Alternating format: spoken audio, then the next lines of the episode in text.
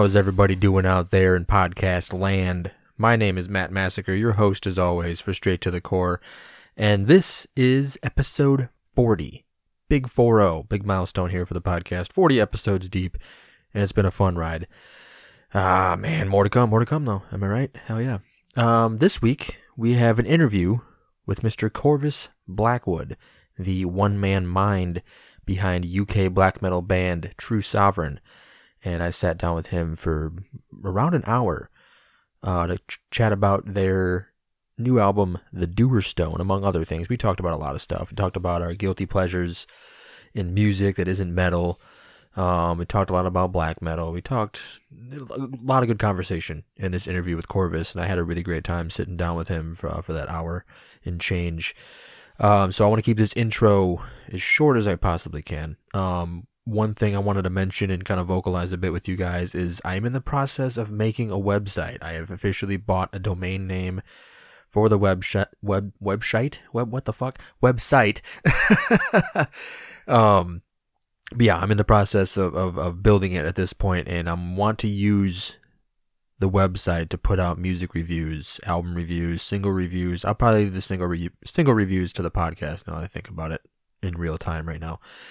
But yeah, I made the website to help promote um, full album reviews and whatnot, stuff that I couldn't have time to to be able to fit on the podcast. I hate to have all this promo material chilling, and um, there's a lot of missed opportunities that I've kind of let go over the past year since the podcast has been established, and I kind of want to turn every leaf. You know what I mean? I don't know how to I don't know how to put it other than you know website's getting built. I'm not going to announce the URL yet. I'm going to wait till it's the website is completed before I announce the URL um, to the website for straight to the core.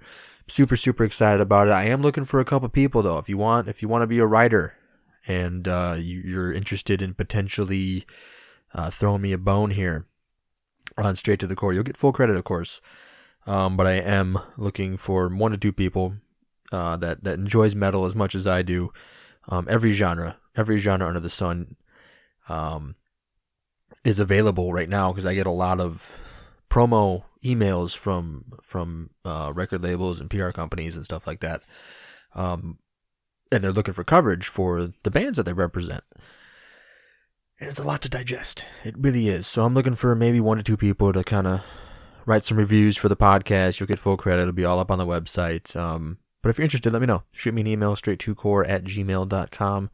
That's straight to core with the number two at gmail.com. Or send me a message on all the social medias Facebook, Twitter, Instagram, doesn't matter which one. I'll, I'll reply in a timely manner. I try to anyway.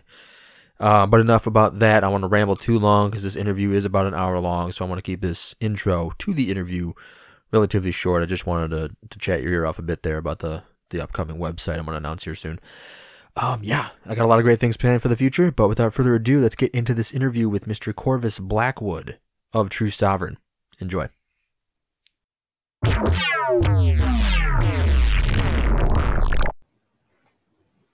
What's going on, ladies and gentlemen? My name is Matt Massacre. I am chilling here at Mr. Corvus Blackwood, the one man wrecking machine behind True Sovereign. I mean, one man because he literally does everything, right? I am just that talented. Yeah, yeah right. so do you do all the face paint yourself too? The, the corpse paint, I mean? Yeah. Um, my, my girlfriend tries to once, uh, but I don't think we ever used. Actually, no, we did use those pictures for one time. It's the picture, not that audio listeners can see, but like that. Uh, but apart from that, uh, one off, yeah, all the corpse paint is uh, is my own my own making. Your own making, oh yeah. So uh, tell us a little about True Sovereign yourself and uh, little about the Dewerstone, the new album you just released. Hmm. Uh, well, I started the project in 2017. Um, yeah, sort of Octoberish time there. I released a few sort of, well, I recorded a few demos and stuff that never saw the light of day, but I released one demo called uh, Keys to the Soul, which came out in 2018, and various EPs and an album before then. But most recently uh, was The Dewerstone, which came out on third of June, uh, which went down very well. I'm very happy with um, the, the reception I got from it. Everybody seemed to uh, be very, uh, you know, very fond Very of it, receptive. uh, which is, yeah, of course, happy to hear. Right. Um, but yeah, based in Torbay, England. In case you couldn't tell by the uh, accent or the you know the bad teeth. um, but yeah, that's uh, that's pretty much me. Um, yeah, so the Dewerstone, the album is based on sort of myths and legends local to the sort of area I live within a sort of ten mile radius, really. Because um, there's yeah, I was researching stuff to put on the album before I'd even come up with the concept or anything like that. I just finished releasing the first album. That was called Midnight in Anthem Mercer. Uh, normally, what I end up doing is, you know, I'll see a, a sentence or something, or I'll see something online. I go, oh, that'll make a cool song title, and I'll write it down, and then I'll kind of go from there. So I was doing that. I was doing a bit of research, and I had the idea to come uh, sort of write a song about local myths and legends. So There you go. would be, that would be pretty cool. Uh, and then I, I thought, well, I, I know a few.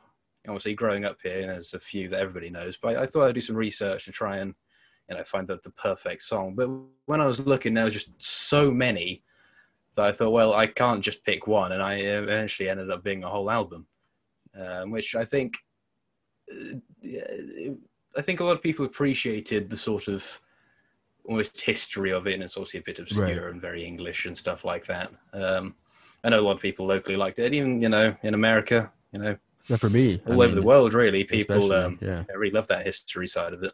because of the the Dewerstone and, and knowing the the concept behind the album, like the inspiration behind the album, it made me look into the history of of Devon and, and where you're from, Hmm. and you know, because I mean, think about England's how long how long has England been England? Thousands of years. Well, uh, incomprehensible amount of time, Right, right. Uh, Compared to obviously, Americans um, just 300 years. exactly. Well, Americans as as you class Americans, yeah, um, right.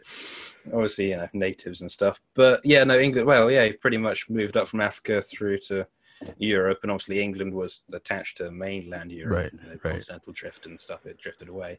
Um, but yeah, you know, since cavemen, you know, Yeah, people right. living in this country, so there are thousands and thousands of years of myths and legends and all the you know history, all that kind of stuff. So Um, so yeah, there's a lot of inspiration you can take, not just from music, you know, like um, Tolkien and Lord of Right, the Rings, right. Uh, all that kind of stuff is all taken from, uh, you know, bits from sort of Scandinavian culture, but also a lot of English uh, history and culture in there as well. So There it's a, a wealth of inspiration. It's crazy how many metal bands take Tolkien as an inspiration. I mean, there's like a Mm. whole subgenre of metal, just The strictly. whole, yeah, the whole subgenre even of black metal, which Yeah, is a black metal, subgenre in itself. You have these Right. bands who just exclusively do um, Tolkien and Tolkien related things. Even Right. you know, Burzum being a very famous example of Right, that. right, know, exactly. uh, his, you know, he's the cover for. Is it Debt Summit? No, it wasn't. That was Dungeons and Dragons. But I know he's done Tolkien related songs and stuff Right. like that. I'm sure he's done a uh, Tolkien related album cover, but maybe I'm going mad. um, yeah, myself included. I um, I the first album. There was a song on it called "A Bitter Journey to Minas Morgul" or "Meaner Small okay, Girl." there you go. I'm a huge, I'm a huge. Lord of the Rings fan, so I know. that's it, Mm, that's why I yeah. like. That's why what drew me more towards those subgenres of metal is because like I Mm. love black metal, and I found out that majority of the Tolkien themed inspirational bands around Tolkien were black metal. I'm like, oh hell yeah, click. yeah, it's it's very deeply integrated into the genre. Even bands that don't necessarily write about Tolkien's stuff, they might just be writing, almost taking inspiration from it without even realizing. Oh yeah, true. um, which is you know it's crazy. Uh, I was going to do some more Tolkien themed stuff for the Dewerstone, obviously before it became a sort of not quite concept album, concept Right. album. But um, no, obviously that got put on the back burner for another time.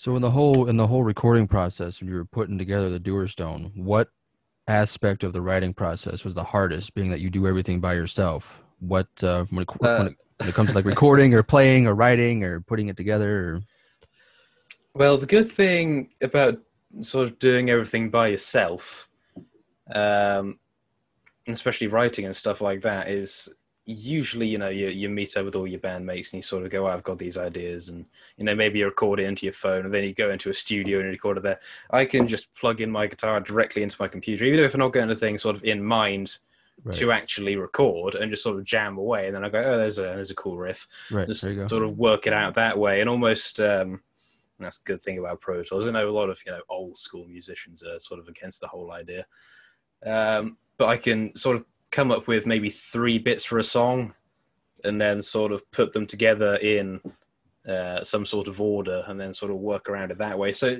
um, guitars and actual songwriting in that aspect not too difficult. Okay. Uh, drum wise, the, f- well, ev- everything up to and including the first album, or sort of half of the first album, uh, recorded, you know, sort of live. Um, but I was having some real technical problems when I was recording the first album, just because I recorded drums somewhere that's not this room. Pretty much everything's recorded in here, Right. but they are recorded off site. Uh, and then, because it's an electric junkie, I recorded into another computer. Getting those audio files from point A to point B was, which should be a, a pretty simple task, uh, ended up being pretty impossible. I was just having all these sort of problems with it. Speed Uh, so yeah, the album, the first album almost didn't come out because of it. oh wow. Um, but eventually, I sort of um, bit the bullet. Went right. I'm just going to program the rest of these drums, you um, you know, digitally, uh, just to get the rest of this album out. Uh, which you know, I, I, I, miss having that sort of almost personalized aspect of playing them live, but you know, needs must and whatnot. Uh, Right. And with the Dewerstone being recorded in uh, quarantine, I couldn't leave my house, so the True. the whole of the Dewerstone album is is programmed uh, drum wise. You know, as much as I would have loved to have done it uh, personally, there was a like I said, unfortunately, it just wasn't an option. But the thing to answer your question um, that I struggled with the most is writing lyrics and recording them, but especially writing them because I I try my best to um, sort of make everything flow nicely and have some Right, sort of right. rhyming scheme in there and make it make it a pleasant listening and or reading experience because obviously the thing with extreme metal you know is the the classic complaint everyone has is oh you can't understand what the lyrics mean right. um, but I think even if, if if you're reading the lyrics, it should be almost sort of like a poem uh, exactly. in itself. Um, so I, while I like to think I did a pretty good job, uh, it's the, probably the aspect of it I, that I enjoyed doing the least, just sitting and writing and editing and all that kind of Right. stuff.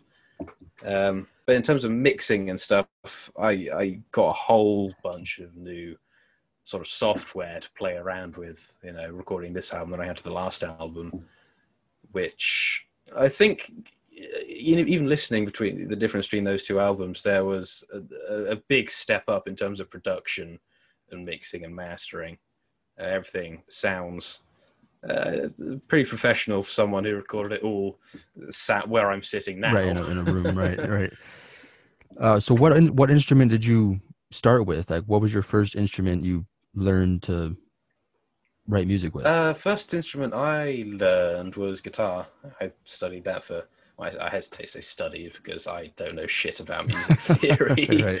um, but I, I, I had guitar lessons for a very long time uh, because I think I was I was in the car with my dad when I was like eight or nine, and he put on a Van Halen CD. there you go. Uh, and just listening to the first Van Halen album, I was like, man, I need to learn how to fucking do that. That's Right. cool. that's, that's excellent. So yeah, I um I picked up a guitar from there on, and I had sort of lessons for on and off for quite a few years, and then I picked up drums partly because I saw a video of Joey Jordison. Uh, if you remember back at Download here in the UK in 2004, Jordison from Slipknot he stepped in for Lars Ulrich. Uh, oh yeah, yeah. I've seen videos of that. Yep. I saw that video and I was like, man, that's that's really cool. I got to learn how to do that as well. But it wasn't until I started Sovereign and you know, obviously being a one man everything, I actually had to buy a buy a drum kit and learn how Right. to do it. Right. Um, I think with drum, I don't want to say they're easier than guitar because I know there's a lot of drummers out there who are a lot better than I will ever be. Will lynch me for it. Um, but um, it's the kind of thing that you can sort of watch a few YouTube videos of other people doing it and sort of at least get the basics of what you're doing. Not, I mean, you're not, you're not going to be like Joey Jordison, you know, after watching a, a couple of YouTube tutorials, but it's, it's something that I think you can learn by yourself more than say piano or guitar or anything True. like that. Uh, and a- bass, Oh, sorry. Go ahead. no, uh, I was just going to say bass. I picked up again for the album, having not really played it before, but you know, I play guitar, so it's you know, I'm not the best bass player in the world. It's a it's an instrument in itself, but it's not a difficult transition, sort of From- from guitar to bass. I've heard people, some guitar players, they started on bass and then play guitar. They started on guitar and then Hmm. transition to bass, or vice versa, or you know. I mean, if you're doing it at the sort of most basic level, like I did, I think I expanded on it a bit more in the last album. Um, but yeah, at the most basic level, if you play guitar, you can you know play bass. You know, at least somewhat competently. Right. You're not going to be playing like Steve Harris, but you're going to, you know, you can hold it with it. True. Very true. So there's a there's a, a sprinkle of different instruments in the Dewerstone. I Hmm. it was like a little and a little piano. Or is that from your previous album? Uh, I think that might have been. You make me question myself now. I think it was the first album. The first album did have a fair few piano sections in it. I don't think the the Dewerstone had Maybe that's what I was getting confused. any, or if it did, certainly not enough for me to remember. maybe I'm thinking of that that uh, music video you did on YouTube. Mm. That was yeah, that was for Midnight Anthem. Okay. Okay. the uh, the title So, track. but speaking Wait. of the piano, did you play Hmm. that yourself too, as well? Yeah, yeah, I played that piano section. Again, I'm not a pianist. My girlfriend is. She's like a, Okay. I think, a grade eight pianist. Um, Okay. Which is, you know, sort of the highest level you can get. Uh, and I say, oh yeah, I can, I can play Nove- the intro to November Rain by Guns N' Roses. That is all the piano I'll ever need to learn. little home sweet home or something, you know. yeah, I also I learned to play that as well. Uh, That's funny. so yeah, I can play it basically enough to yeah, like I said, do the intro to Midnight Anthem Moster and the other couple of piano bits that were on that album. There's a couple of bits uh, on the second to last track, the last proper track on the first album. There was uh, the Curse of Vallenwood Manor. Um, Okay. which was the first sort of properly long song I wrote. I think it's nearly ten minutes, Oh, wow. and there's a sort of piano bridge going on. style there Yeah. going. Yeah, I think I I was listening. uh, Speaking of Steve Harris, I was listening to uh, which maiden album is it? I think it's Powerslave, maybe. Whichever one has uh, "Rime of the Ancient Mariner" on it. Uh, and hearing that song, obviously, so I think that's like 13 minutes. I think that's Uh, Power it's- it's this fan- yeah, it has this sounds right. fantastic sort of, obviously based on the poem "Rime of the Ancient Mariner," has this fantastic, you know, story being told throughout it. Right, And it's got yeah. all these different sections, and I thought, yeah, I want to write a song like that, uh, and that's how uh, Curse of Valwood Manor came out. And eventually, you know, aspects of that were sort of the entirety of the Dewerstone is all story based. Uh, you know, not throughout the whole album, just on a song to song level. Right. So, um, for black metal, what uh, what led you to the point to be able, not really be able to, but to want to write a black metal album or start a black metal project? Um, being an edgy 16 year old more than anything, I suppose. well, obviously, this was a few years ago now, but it was. I heard about black metal for years, you know, ever since Right. I was a kid. These weird Scandinavians in makeup, you know, sacrificing goats and whatnot. uh, and I, I, did, I never really thought anything of it. Um, Right. But I, there was this one time uh, when I was at school, you know, I did music uh, for one of my exams and there was a, a girl there. She was very nice, uh, and obviously I was 16, and a male who was completely, you know, incompetent in uh, the ways of talking to women. for some reason, she was nice enough, uh, or at least pitied me enough to uh, hold up conversation. Um, and we were walking back from school one day, and she was she was very Christian. Like I said, very nice. Obviously, it's not my thing. Right. Uh, and I was talking about music. I think, like I said, we did music together at school. Uh, and I think she brought talking about metal and stuff. Obviously, Christian. I mean, like super Christian people. You know, not too hot on the whole metal thing. And I said, "Oh, it's not like I listen to like black metal or anything." And then she went, oh, "What's that?" I went, "It's like these weird Scandinavians who dress up and paint and sacrifice goats and shit." um, obviously, not really knowing anything about it, I didn't really think of anything of it until then. Um, but a few days later, she invited me to go to her local church. Okay. And again, me being 16 and being invited to go somewhere with a girl, like, despite me being, you know, completely atheist, I was like, well, you know, sacrifices have to be made. Right. um, so I, I was expecting a sort of regular English church. You know, this fantastic architecture, Right. and uh, you know, you sit on the wooden pews, and you have the vicar at the end, and he reads his sermon, and then you go home after an hour. Um, they showed me the location. I knew there was a big sort of cathedral there, and I went, "Oh, that'll be interesting." I've not been in there before. It's, um, you know, like I said, I'm not Christian. I don't care for it. But you know, I, from an architectural or artistic point of view, it's nice to sort of have a look Yeah. around. Oh, I yeah. think I'll it agree be with very, that. very sort of calming, peaceful places to be. You know, it's fine. Um, but I- so I, they got my Google Maps out, and I was walking up to it, and I walked past this cathedral and say, "No, keep keep going forward." So okay, I don't know there's any other churches around here, but fine. So I found it was just a few doors down. Uh, and I walked in, and it wasn't a church. It was sort of a big, almost community center room. It was a big rectangular room with all these folded chairs um, laid out for probably about 100 people, and a stage at the front with a drum kit and guitars lined up. And I thought, am I in the right place? and then I Right. saw her, and I was like, oh, okay, it's, you know, it's not quite what I was expecting, but, you know, it's a church. You know, you sit down there, they read the thing, you go home. But it wasn't. it wasn't a regular church experience because there was a very stereotypical black priest or vicar, as you know, Right. as he was. Uh, he stood at the front on the stage and he was doing the stereotypical black priest vicar sermons. I'm not going to do the impression. but you Right. No, I know you, mean. what yeah. I mean. You can. Yeah, for sure. Um, and in between his sermons, the, the band were playing songs. Uh, you know, not sort of uh, hymns or anything like that. Sort of, you know, Christian pop rock songs. Okay. Okay. Uh, and this went on for about three hours. I wish uh, that was I wish I was uh, exaggerating, but I really wasn't. Um, but every I can't remember if it was a point in the evening where they were playing a song or he was making a speech or whatever it was.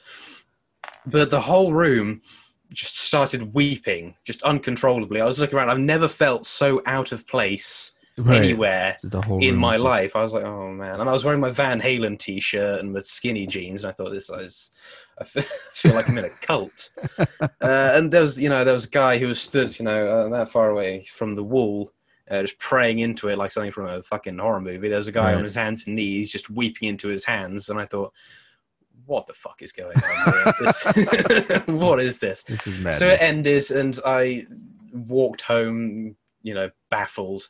And I sat down in my chair and I thought, uh, what's all this black metal stuff about anyway? uh, and I, I listened to sort of De Mysteriis Dom Sathanas and uh, A Blaze in the Northern Sky, Okay, and the rest is sure. history, really. for sure. Yeah.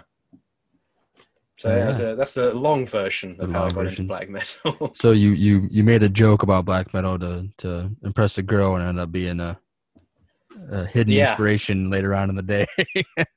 yeah. uh, Yeah, so thank you to that girl. right. um, yeah, she weirdly she worked with my girlfriend years later, um, and I, she went, "Oh, this is I'm not going to say her name, but oh, this girl you went to school with." I went, "Yeah." She went, "Oh, yeah, we work together now." I was like, Oh, "Ah, shit." that's, that's yeah, Super. I can't have a yeah, yeah, weird, weird things.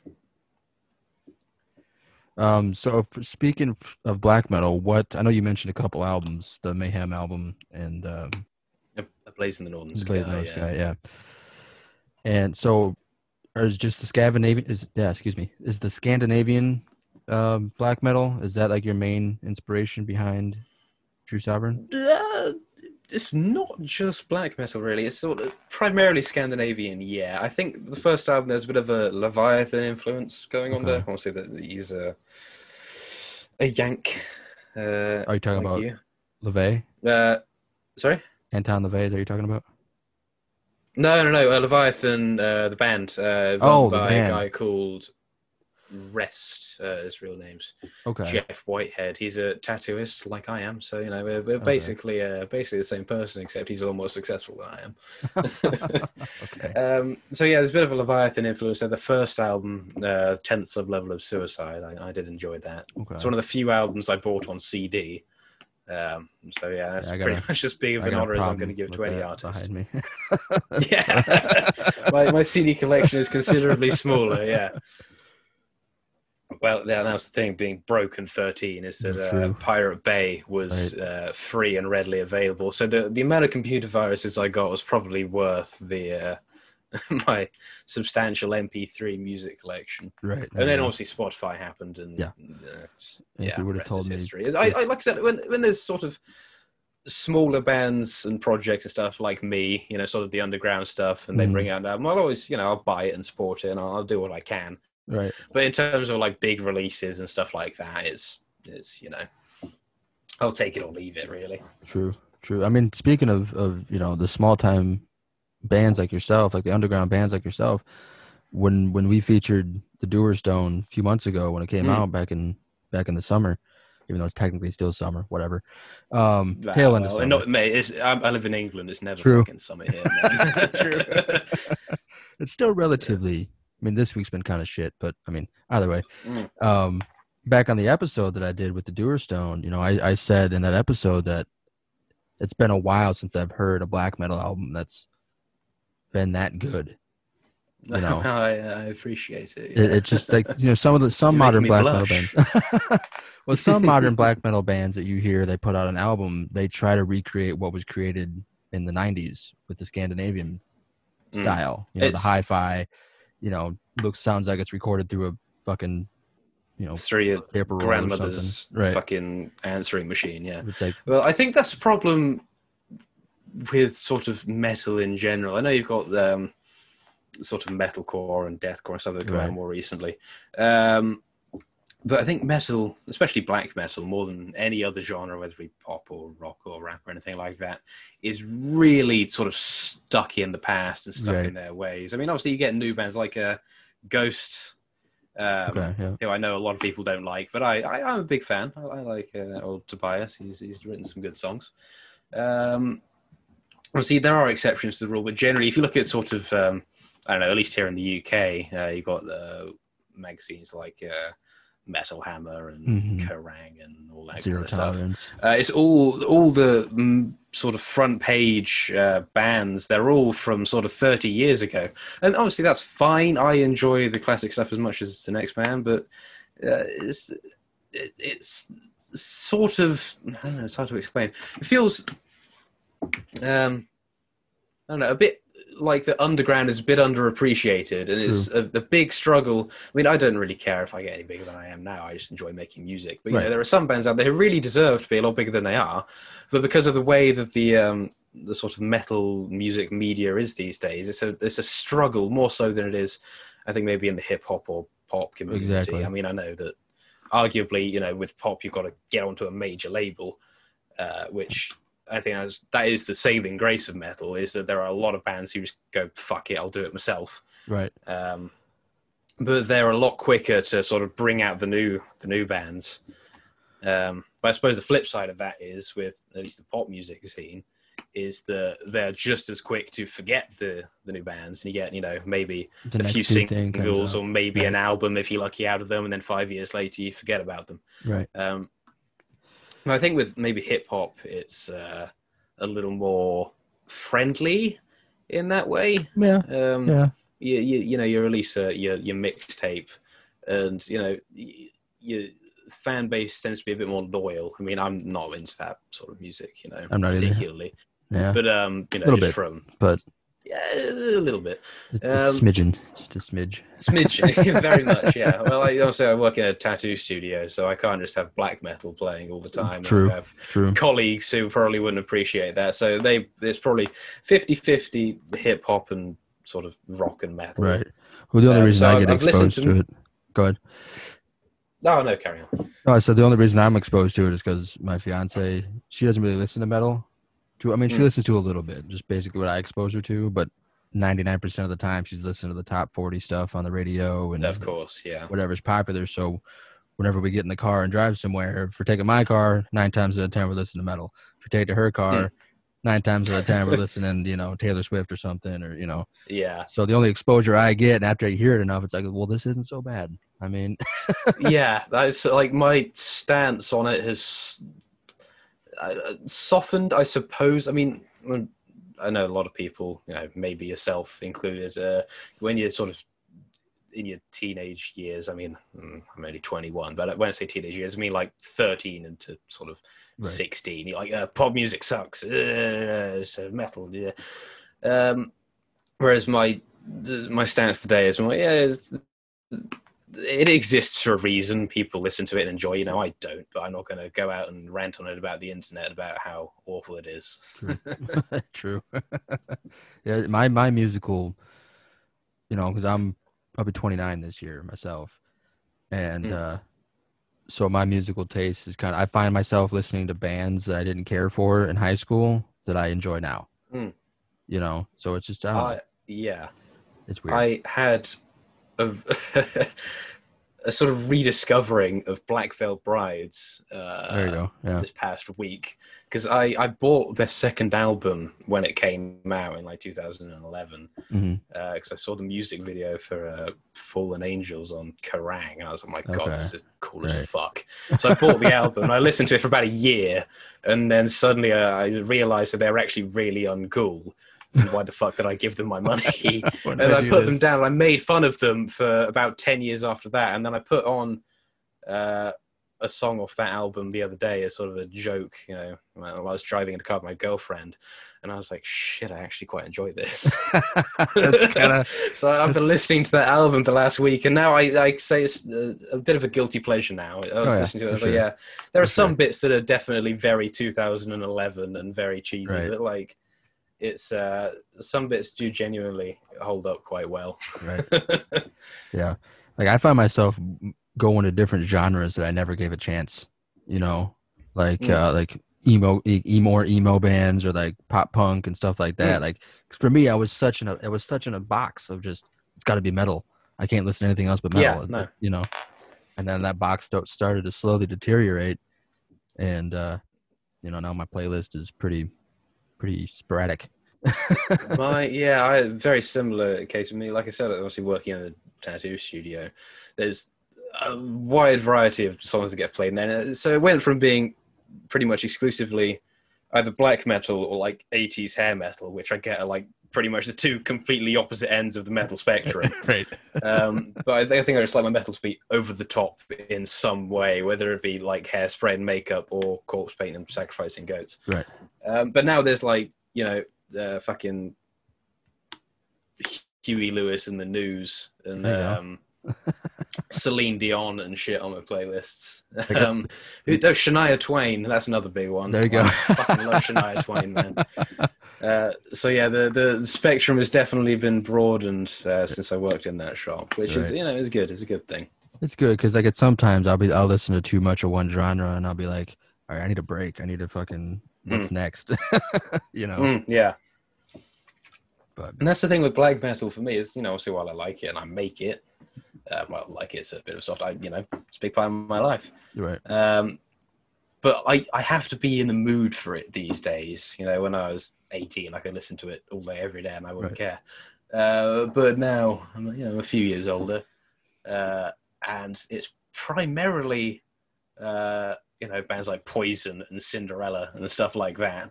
Uh, and then when I'm feeling it, I'll, I'll stick on those black metal records, and I don't enjoy it any less, but I sort of listen to it less frequently than I than I would because it's one of those things I really do have to be sort of in the mood for. right. I go, yeah, fuck it, I'm gonna listen to some Darkthrone or whatever. There you go. See, I find myself when I go back and revisit some of the bands that I enjoyed growing up in high school and stuff. I won't listen to them for months, and then I'll go back. They'll appear on a playlist or appear on shuffle on Spotify or something. And I'll be like, Mm. "Oh shit, I forgot how much this kicks ass." It's been a while since I've heard this song. You know? No, yeah, no, hundred percent, yeah. And I suppose the only downside of, like I said, working in the shop where you're listening to music all day, every day, Mhm. is that you end up listening to the same music all day, every day. And so it's you know you're you're constantly trying to find new things because you know you've listened to that Def Leppard song six times already today, and it's just Right. been going around on a loop. You need to find just something else. Right, exactly. I found myself recently my my genre of choice has been like classic rock. I don't know why, but like Oh, sorry, the uh, audio went out. The audio went out? second. I was saying that uh, Yeah, yeah. the the genre I find myself stuck in recently is classic rock. I don't know why. Uh, like 70s sort of stuff? yeah, like, or- like late I mean, classic rock's a bit of a loose term. It's true, like like Ted Nugent, and Nazareth, and and Ah, Foghat. and- yeah, Ted, like that first Ted Nugent Yeah. album. My girlfriend dislikes him just out of principle, but Well, you know, yeah. there was some he did some good songs, like right. Like I was at a, a Yeah, resale and shop. also, uh, I was, I was just to say I was at a resale shop because I collect CDs, as you can see them in the background. yeah, as I can see, yeah. but I was at a resale shop last weekend and I found six Nugent albums for a buck each. I was like, score. yeah, yeah, no, hundred percent. I've been meaning to sort of expand my Nugent listening uh, knowledge, I suppose, because like I listened to that first album a lot, hmm um, but I never really sort of moved past that because you know I'm listening to all sorts of different stuff at a time, and sometimes I listen to one album from an artist and then just never get around to sort of Never, progressing past right. that. But I'm meaning to sort of make my way through those you know 70s and early 80s albums.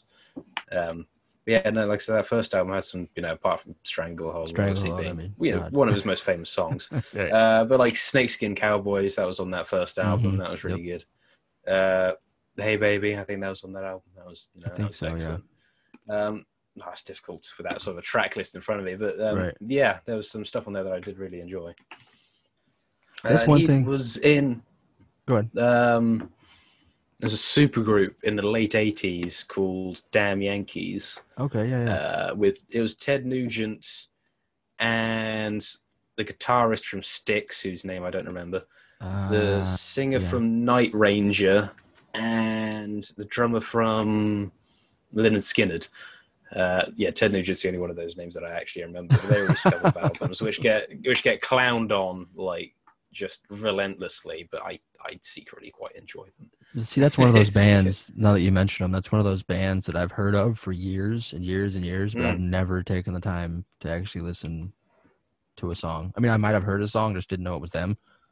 But I've never. Yeah, they they had a big song called "Coming of Age," um, which I think was probably the biggest hit, really.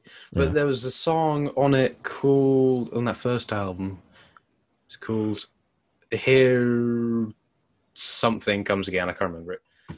Um, "Here I Come Again." That was it, uh, and it's probably got Ted Nugent's best guitar work in it. It's got this absolutely fantastic solo. I mean, everybody also Okay. points to "Stranglehold." Right. But the guitar solo in that song is worth listening to that album for just by itself. just by itself. Because, you know, people think Nugent being obviously a sort of classic rock, sort of almost sort of country rock Mhm. vibe, a bit slower, a bit more bluesy. Right. But, you know, he fucking shreds on that album. He Yeah. really he Oh, gives yeah. it 110%. I think he's a better guitarist than people give him credit for.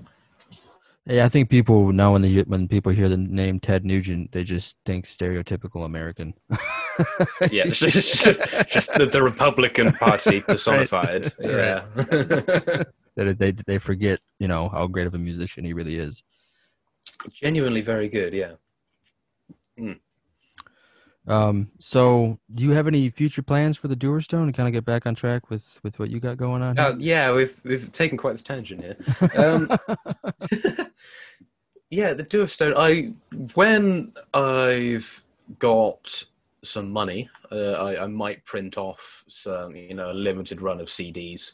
There you go. Uh, I did sort of put out some feelers on the internet, you know, on my Instagram, Facebook, and on Bandcamp, just sort of seeing what the demand for it was. And then there is there's a bit of stuff, so I might do a limited run, maybe because I'm still I'm off work at the moment with you know my job and you know the the virus that shall not be named. Uh, Yeah, right. No kidding. Shit. Uh, so I'm still waiting to get back. Uh, but when I do, and I got some money, I might print off a, a limited run and go. do that. But I've been meaning it's coming up to the first anniversary of the first album, uh, and I was umming and ahhing about whether or not to uh, remaster, I suppose, but kind of go back and sort of touch up some of the production that I might have left a bit half-assed the first time around There you go. um, because especially up until the last album, really production, I was like, ah, I'm a musician. It doesn't really matter. I, I did it enough for it to sound sort of all right and left it at that.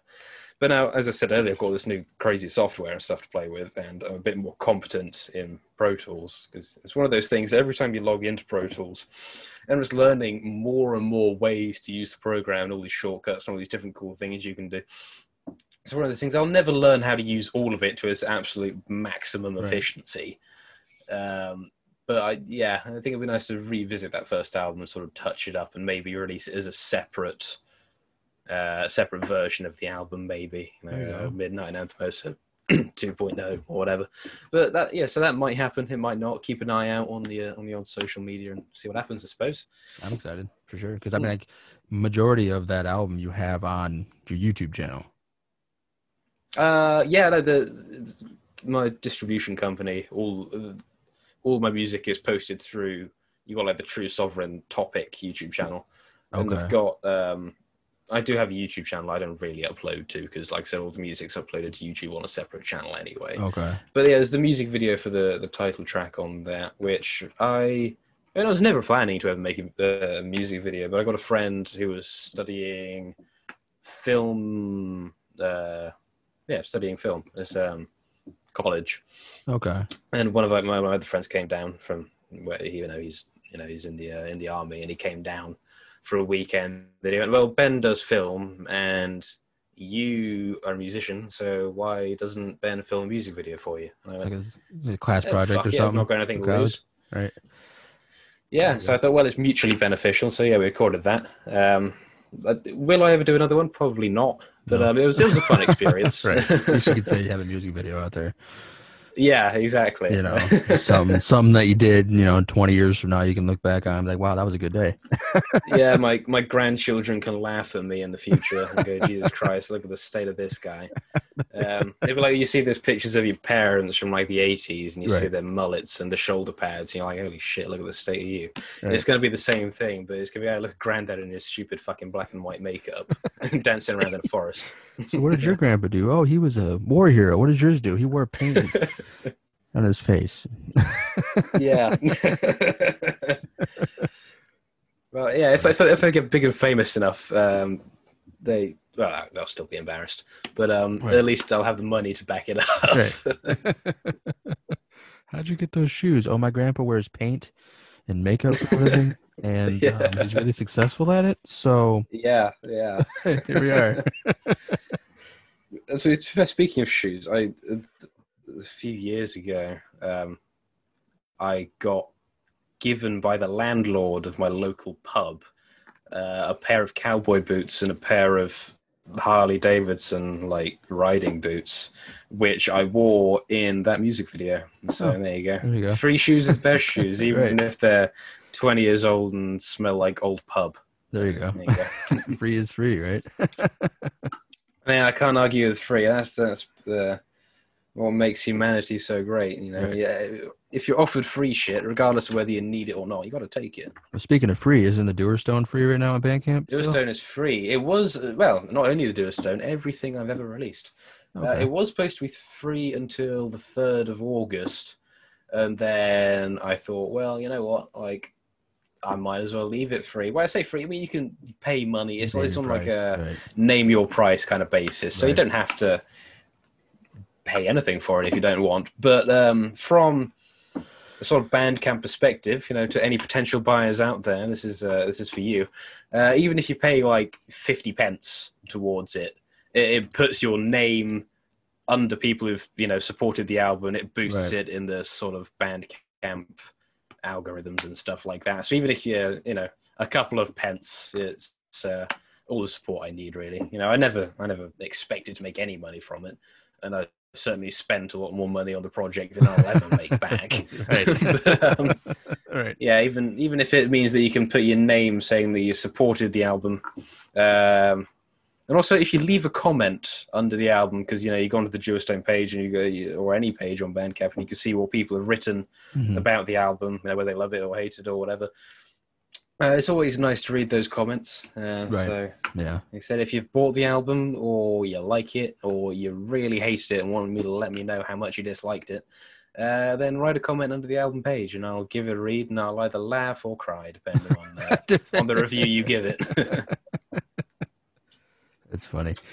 Um, so how long? I don't think I covered this, but how long from front to back rec- recording the Dewerstone? About how many months did it take you to put that all together?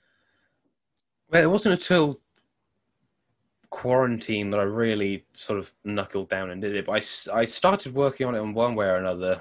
I think the day after the first album came out, I Okay. started working on the album cover, um, which I all painted on an iPad. In fact, this very iPad right here. Yeah. Um, so it's all a digital painting that I'd sort of edited and adjusted right up until sort of the the last minute before the album came out. Um, so I sort of worked on some riffs on and off until lockdown started properly, uh, and then it was uh, lockdown started in March here in the Mhm. UK, and then it came out in July. So that gives you a sort of rough estimate Okay. of the Okay. time scale. And you hear these stories of like Van Halen going into a studio and recording women and children first over a weekend, Right. or uh, Burzum with their you know Varg's first album. He wrote it Really? in well, he recorded it in like two days, Right. um, which is obviously crazy. But from that perspective, you know, you know, take Van Halen, they've got you know studio producers and people coming in and making them coffee and uh, Mm, you know setting up all the equipment and stuff like that. And they have all the songs pre-written, uh, whereas I sort of write things as I go along. So if you've got everything pre-written, you've got a bunch of people sort of doing all the boring technical stuff. Yeah, you can absolutely. Well, maybe not so much these days, but certainly. Uh, 20 30 40 years ago you could go into a studio and record you know over a couple of hours and have a finished album uh, like speaking of like Black Sabbath, didn't they put out like four albums in '72 or something? yeah, yeah, something absolutely nuts. Um, but that is one thing of having um, sort of multiple people, well, uh, more than one person in a band, is that you have other people to do the the, the, the boring stuff as much as as much as you do. Right. Because I, I enjoy playing guitar and you know programming the drums and stuff. I can take or leave. It's you know I don't hate it, but I don't you know find great enjoyment out of it. Right. Um, but then it's just like the the editing and Pro Tools, and then the mixing and the the mastering and all that dog shit. That is just it takes years off my life every Right. time I have to do it. Writing So- the music and playing it is the easy part. Yeah, a hundred percent. But the rest of it is just so tedious Right. and like photoshopping all the artwork. And then a good thing about the, like I said earlier, I'm a tattoo artist, but I also uh, I studied graphic design and art at college. Um, Okay.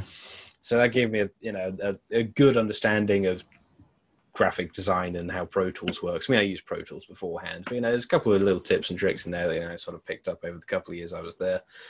Um, but yeah, like I said, uh, like some some of the photoshopping promotional stuff I quite enjoy, and other bits, you know, you're on your like sixth draft. I'm sure you know the same thing of when you're putting stuff together for thumbnails and stuff Yeah. Oh yeah. when you're like sure. sixth draft of you know this thumbnail or this banner or whatever, and you don't got it quite right, and you just want to fucking die. Move the Yeah. move the move that Yeah, particular font down just a hair because it's too close to the edge. yeah. And You yeah. move it down, you're like, that's not quite right, and you Right. move it up a bit, and you go, nah, maybe it needs to be a different font. And you change the font and go, nah, the That's first one was better. yeah, it's too small. And maybe maybe if you try the top right hand corner instead of the top left hand corner and all that, Right. you know.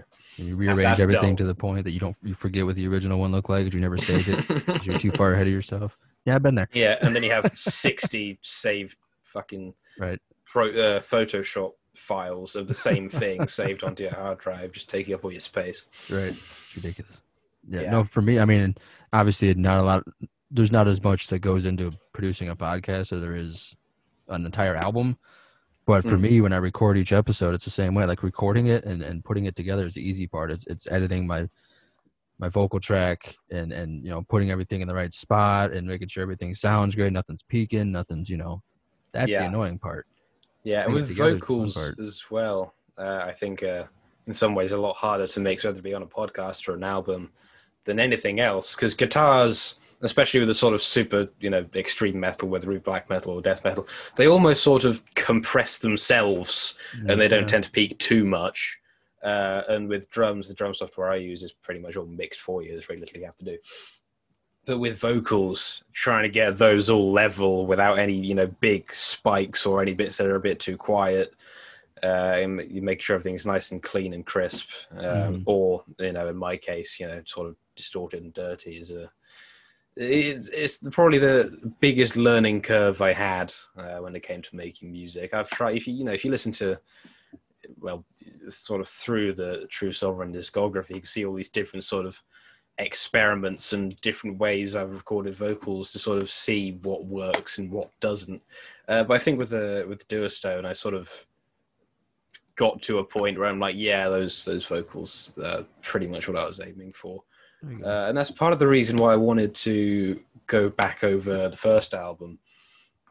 Was the vocals in terms of for production and mixing, I think were quite hit and miss depending on what song you were listening to, especially because I sort of mixed everything very last minute and they went, yeah, that'll do, and sent it out to the distributors. And I listened back to the title track because the title track on the album is different to the single version I released okay. uh, the production and instruments and stuff. I had to re-record bits of it.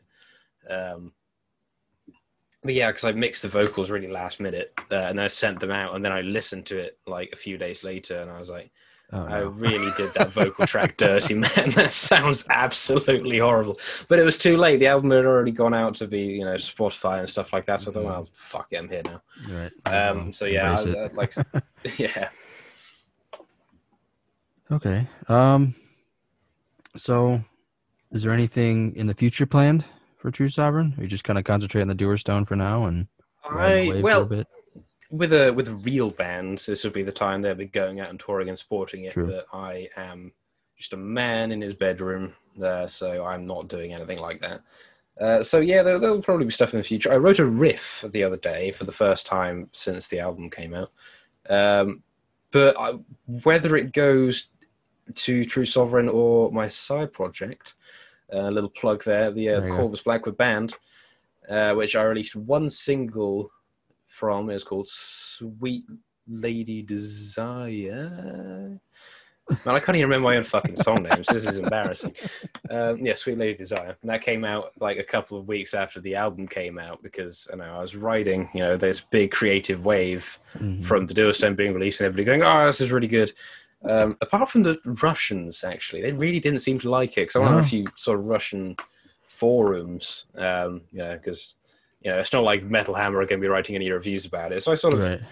Google it to see what sort of reception it's getting over the internet. And on, on my Spotify stats, you can see where people have come from to get to your page and your album, and your music, and whatever. Right. Uh, so obviously, with the power of Google Translate, there, yeah, the, reviews in Russia. I, I'm not going to be touring there anytime soon. Let's say that. Was there Uh, really but any the- black metal that comes from Russia to begin with? Yeah, there's a big black metal scene Is in there? Russia, man. Yeah, yeah. Oh, yeah. wow. I mean, I don't really listen to any of it because Oh, okay. It, sounds stupid saying you don't understand any of it, but um, you don't understand. It's, it's a don't understand language anything, I'm right? completely uh, unfamiliar with. Um, uh, you know, from a black metal. You know, that's ignore that. That's a stupid argument because I listen to Taake, and that's like all in Norwegian. So Okay. that argument is null and void. Ignore, ignore that. I didn't say that. That was I'm making myself sound stupid. Um, but no, I don't tend to listen to a lot of it. Um, I'm I'm very disconnected from the black metal world. I like the genre. I love the genre. It's Mm. probably one of my top five favorite genres. But like, I don't get enough exposure to it because it's probably partially my fault because I don't go hunting for it either. That's know. the thing with the black metal. You have to wade through a lot of crap to get to sort of the few. No, I'm going to say a few. There's a lot of good stuff out there, but there's equally as much not good stuff out there. So Right. you got to sort of pick and choose. And, you know, if you throw a dart at a bunch of albums, there's a sort of 50 50 chance it'll be good or not. Uh, because as you were saying earlier, there's a lot of those bands out there who try and recreate the magic of those uh, early 90s albums which it, it it doesn't have the same sort of charm that those albums Well, I do. can, yeah, I can understand how they're trying to pay homage and and and, and you know, Yeah, I think there's a difference between sort of paying homage and not being very creative. right. Um, they focus more on getting it to sound that way than actually more focused on being cult right. uh, and With being true black metal With a V. than- yeah, No U's. cult with a V. uh, more, yeah, more focused on that and the image and being true black metal than they Right. are actually um, Writing writing good songs. Solid black metal, right? Yeah, I mean, to be honest, I probably couldn't name any of these bands that couldn't I'm not either. too on, and even if I could, I wouldn't because I'm not here to, you know, shit on anyone's music. Um, True. But yeah, it's all the forgettable. I think might be the better word than you know straight up bad. True. Because I certainly Yeah. can't remember any of the, the more questionable black metal that I've listened to over the last few years. Um, yeah, I'm, you know, I'm always sort of coming across new bands, whether they be underground or you know even bigger bands that I've sort of skipped over and then not got around to actually listening to. Mm-hmm. Um, but yes, so back to the question. Yeah, I'm going off on a lot of Yeah, we, tangents we, been doing that the whole time. Yeah, yeah, that's, right. that's how podcasts it's work. just good conversation, you know. Yeah. but um, so yes, back to the original question. Yeah, there will be another um, True Sovereign album at some point. Like I said, I wrote a riff the other day. Whether it goes to the Corvus Blackwood band, which I've been meaning to write more music for, but it's such a, it's more of a sort of, well, like I said earlier, it's with me. It's either like extreme black metal or like 80s sleaze glam metal. so it's more on the glam metal spectrum than it is on the black metal spectrum. But it's such a different discipline to writing black metal. Uh, it's a bit of a, a shock to the system trying to write something that's catchy rather than something that's sort of atmospheric, Mhm. if that makes sense. Okay. Um, and I am by no means a great singer, um, which is a bit of a problem. And like I said, I'm too stubborn to ask for help. So I'm gonna I'm gonna have to work on that before I do anything too crazy. But yeah, there will be another True Sovereign album, and there will be a Corvus Blackwood band album at some point in the future. But uh, I think just writing and recording the uh, the last album in like I said, you know, doing it by myself in a, a very short space of time, just for you know one man who sort of knows what he's doing, but not really. Mhm. Um, it, it like took every ounce of creativity I had left in my soul. So I'm going to sort of wait and recharge, uh, get the creative juices flowing again, and you know, listen to some more good black metal. That's probably uh, Right. the best way of getting me sort of in the mood is when you find this really good band. They're like, man, they're fucking great. Like, I need to get back to writing my own stuff. Something that's really gonna be like, okay, where's my guitar at? It's Yeah, just- exactly. yeah, yeah.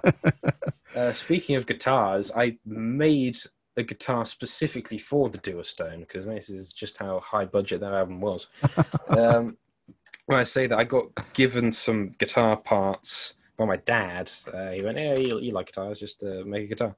So I took Yeah. some of those parts and I bought other bits, and I sort of made this Frankenstein of a creature that's sat behind where the camera is now.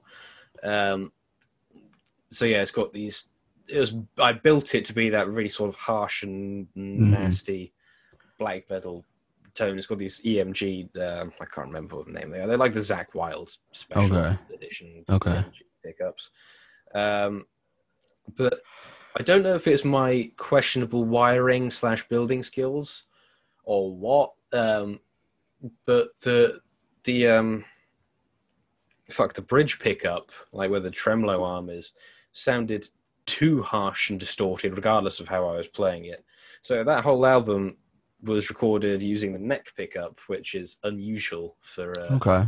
for a metal album. So it's usually the you know the humbucker that gets all the love and attention. hmm But I recorded all of that album with the neck with the neck pickup because it sounded better, um, especially throwing in all these uh, layers of distortion and you know it's black metal, so there's all this reverb and Right. you know sort of delay and stuff running through the guitar tracks. And with that album. Well, recording any album, really, especially metal, you don't just record a guitar track and then maybe a rhythm guitar track. I record the um, you know guitar track one, and then I send that to the, the left, you know, the Okay. left speaker, a guitar track one point two or whatever, and then send that to the right speaker, and I do that twice. So there are two guitars playing the same thing running to your left headphone, and two guitars playing the same thing running to your right headphone, and that'll be like your, your lead guitar, and then do the same thing for rhythm guitar. Uh, just to get A to get that stereo effect, and B to Mhm. sort of build up the layers, and it just sounds a lot bigger and more powerful, uh, which is uh, a pretty common way of doing it these days. Uh, you can do it with vocals and stuff as well, and bass.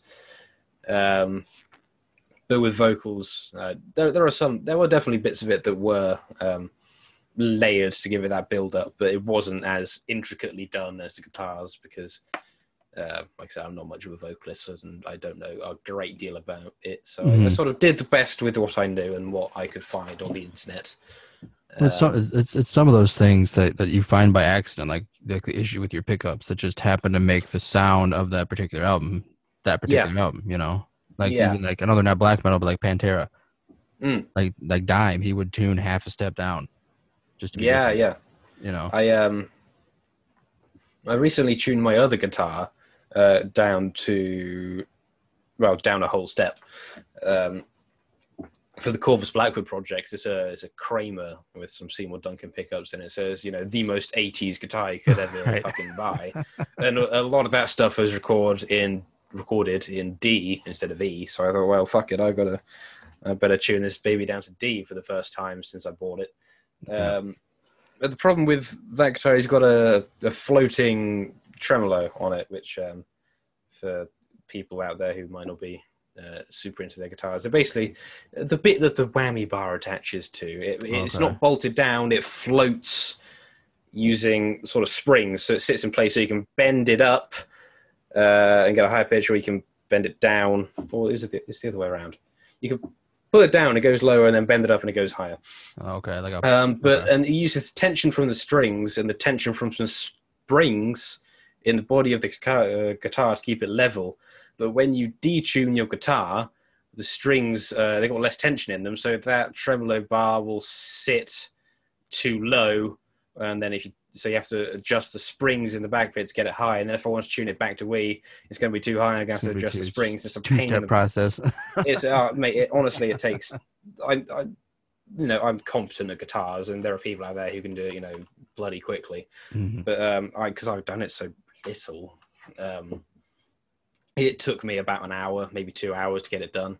Oh wow. Uh, and I also I think I had to change the weight of the strings on it because I had quite beefy strings on it, and then I had to go down to some really thin, like Billy Gibbons strings, um, or was it Dusty Rhodes, whichever the guitarist from fucking ZZ Top is. You know, Billy Gibbons. yeah, Billy Gibbons, lightweight strings. Uh, it's, no, it's not Dusty it's a wrestler. It's That's a wrester. Rhodes. I was gonna say, Yeah. wait a minute. What? Yeah, man, sorry, I'm- really?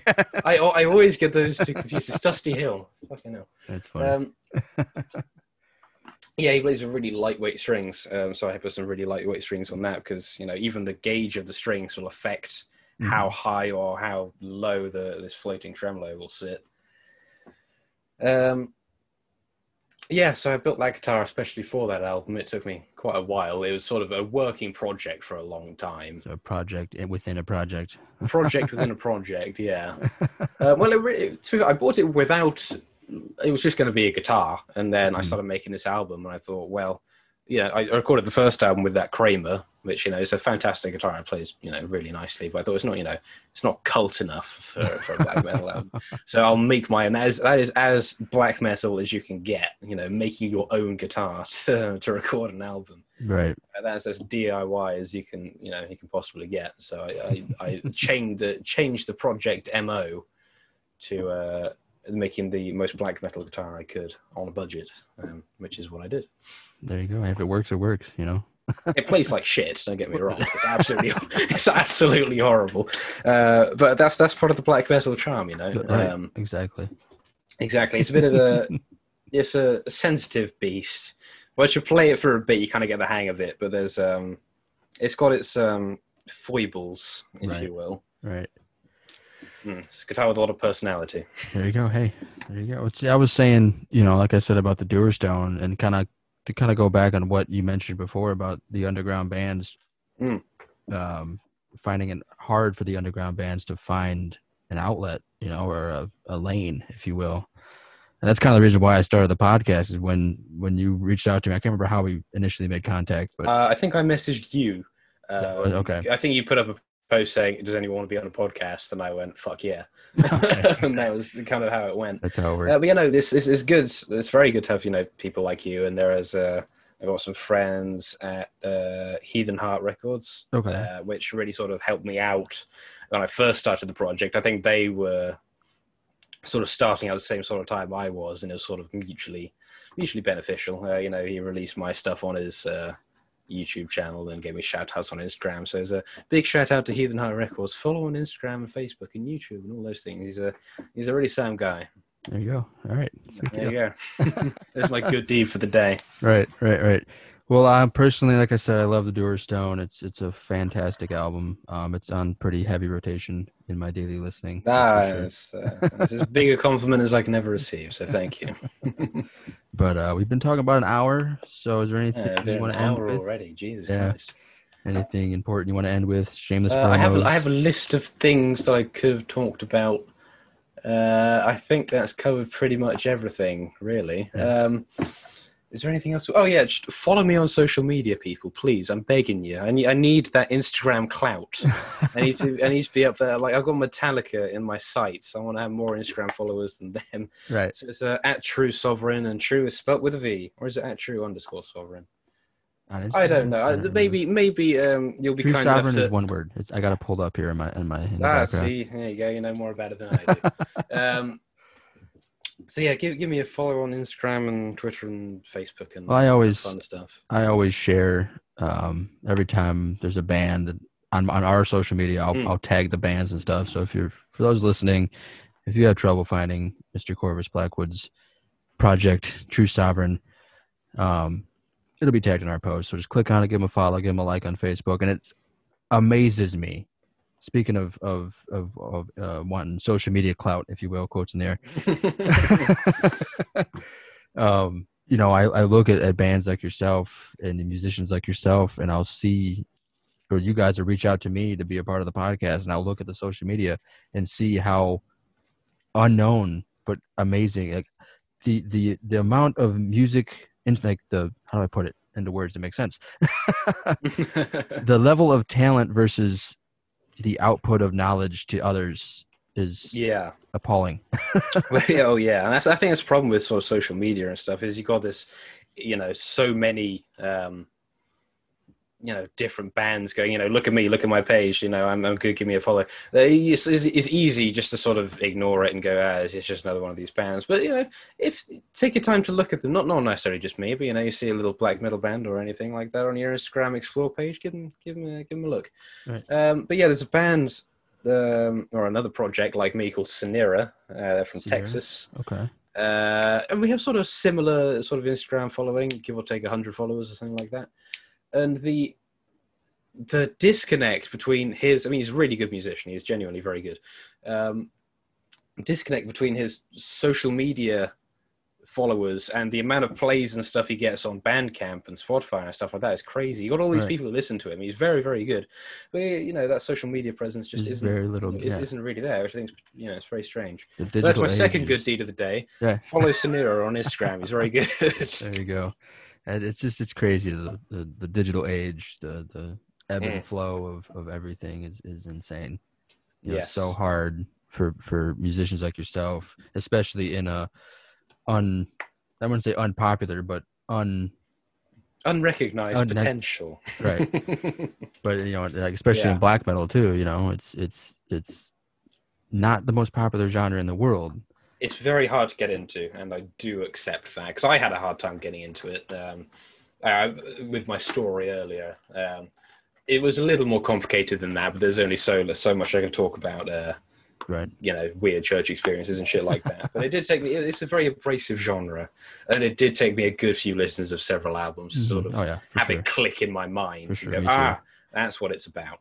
you know, I would listen to one one metal, black metal band and be like, "Oh, related artists over here." Okay, Mm. click.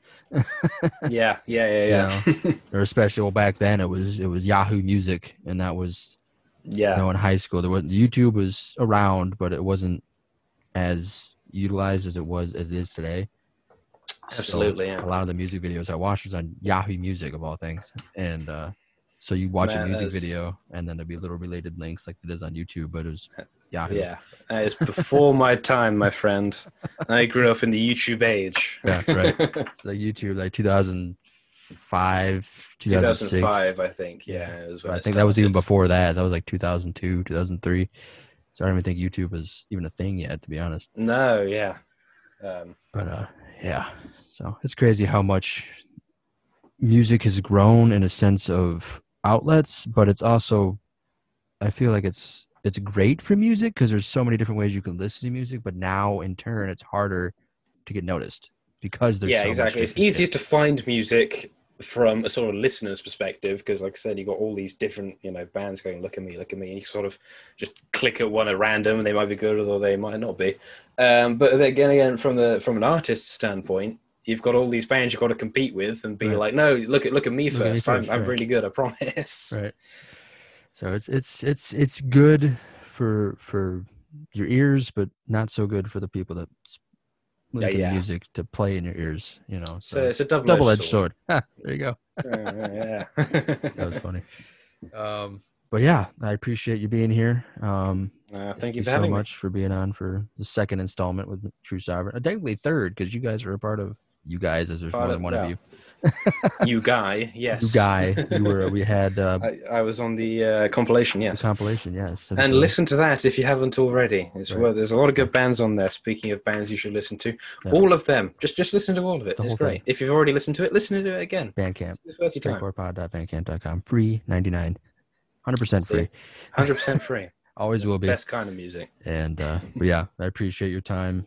And uh, Maybe I'll be back for a fourth installment Oh, yeah, at some sure. point. Uh, and like I said, I'm I'm not exactly busy at the moment, so uh, at some point, if unless everybody hates me, uh, then I, I may well be back. I've got more stories. Um, oh, yeah. Well, again, thank you so much for uh, taking an hour out of your day. I know it's probably getting late for you now. uh, it's ten o'clock here Oh, in that's the not UK. so bad. That's, Not bad. too bad. I have Yeah. uh, the night's still young for me, at least. Anyway. right. well, thank you so much, Corvus. I appreciate your time, and I'll hopefully talk to you soon about Yes, uh, indeed. some future stuff. Yes, it's been a pleasure. Indeed. bye bye. Bye bye.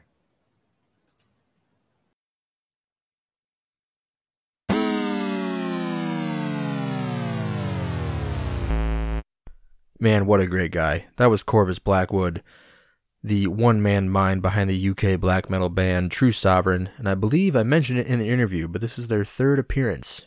Quotes in the air, third appearance on the podcast. The first appearance was uh, about a month, no, longer than that, two or three months ago, uh, where we featured quite a few tracks off the Dewerstone, and then the second appearance was we featured the first track, the Sepulchre. Sepulchre? I said that right. Um, but we featured that track, the first track off the Dewerstone, on our first compilation album. And uh, I'm going to get into a compilation here in a second, but I kind of want to piggyback on this interview real, real quick. Um, I am going to be uploading the video version of this same interview onto our YouTube channel. So if you're interested in putting some faces to the voices, by all means, search up Straight to the Core podcast on YouTube and give that video a view. Um, speaking of YouTube, I am trying so hard to reach 100 subscribers. So if you have not had an opportunity yet to jet over to our YouTube channel, please, please subscribe to it. I have learned a lot about YouTube since making the channel for the podcast. And if you listen to past episodes, it's pretty common you're going to hear me bitch about how I hate the YouTube URLs. So it's not, you know, just youtube.com forward slash insert band name here. But I learned how you can do that. A channel has to reach 100 subscribers, and then YouTube will allow that channel to make a custom URL. So I'm trying so, so very hard to hit that 100 subscriber mark so I can make that custom URL for the podcast because it makes it so, so much easier to promote. Instead, instead of telling people just search up straight to the core podcast, I can give them the URL, youtube.com forward slash probably straight core pod because that's what it is across the board for everything else that's attached to the name. So yeah, if you haven't had a chance, please, please subscribe. I will love you forever and ever and ever. um, but kind of circling back to talk about the compilation I just mentioned, I put a feeler post out there a couple days ago on our Facebook page. I think it's time for Underground Outlet Volume 2. And I want to throw this out there. I got about 9 to 10 bands confirmed so far, but I'm looking for more. I am looking for more, and if you didn't by chance get to see that feeler post on Facebook, and you're in a band or you know somebody in a band that would be interested in being a part of our second compilation, please let me know. I try to make it a standard to try to get around 20 bands per compilation. About halfway there. Um, it's still young in its infancy. Obviously, the title is Underground Outlet Volume 2. I don't have any artwork made for it yet because I want to get all the bands confirmed. Um, but I'm about halfway there, like I said. So if you're interested, get a hold of me. Shoot me an email straight to core at gmail.com or get a hold of me on the social media platforms. Like I kind of mentioned that in the beginning as well uh, about getting a hold of me. I'm usually pretty quick to reply. Sometimes or weirder than others, depends on my work schedule and how late I want to sleep during the day. um, but I usually get back to you within the same day. May not be instant, but you'll get a reply for sure. I promise you that. So yeah, if you're interested in being a part of Underground Outlet Volume 2, let me know. let me know. I would be more than happy to add any band, as long as it's metal, of course. Any band, the compilations are never genre specific. I try to make them as unique and eclectic as possible to kind of have every ear that's tuned to metal listening to these things. So that way all the bands get, you know, some love and hopefully gain new fans in the process. At least that's the plan anyway. Uh, but yeah, super excited about doing volume two of the Underground Outlet series. Uh, many, many more to come. And uh, yeah, that'll about do it for episode 40 of the podcast. Thank you all so much for tuning in this week. Um, I got some big things planned for next week. Stay tuned to the social media for announcements on that. And as well as announcements on that, stay tuned to the social media about the new website. I hope to have that done by the end of the week. Depends on how my work schedule goes and how much free time I have um, here towards the end of the week. If not, hopefully by the beginning of next week. I'll work on it a lot over the weekend, and then I'll announce the URL of the brand new website here soon. Thank you all for listening. I love you all so very much. Thank you to Corvus Blackwood and True Sovereign again uh, for being a part of this episode. Stay safe out there.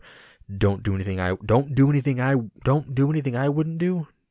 How the fuck do I say that at the end of the episodes? I don't remember. Jesus Christ, it's it's late.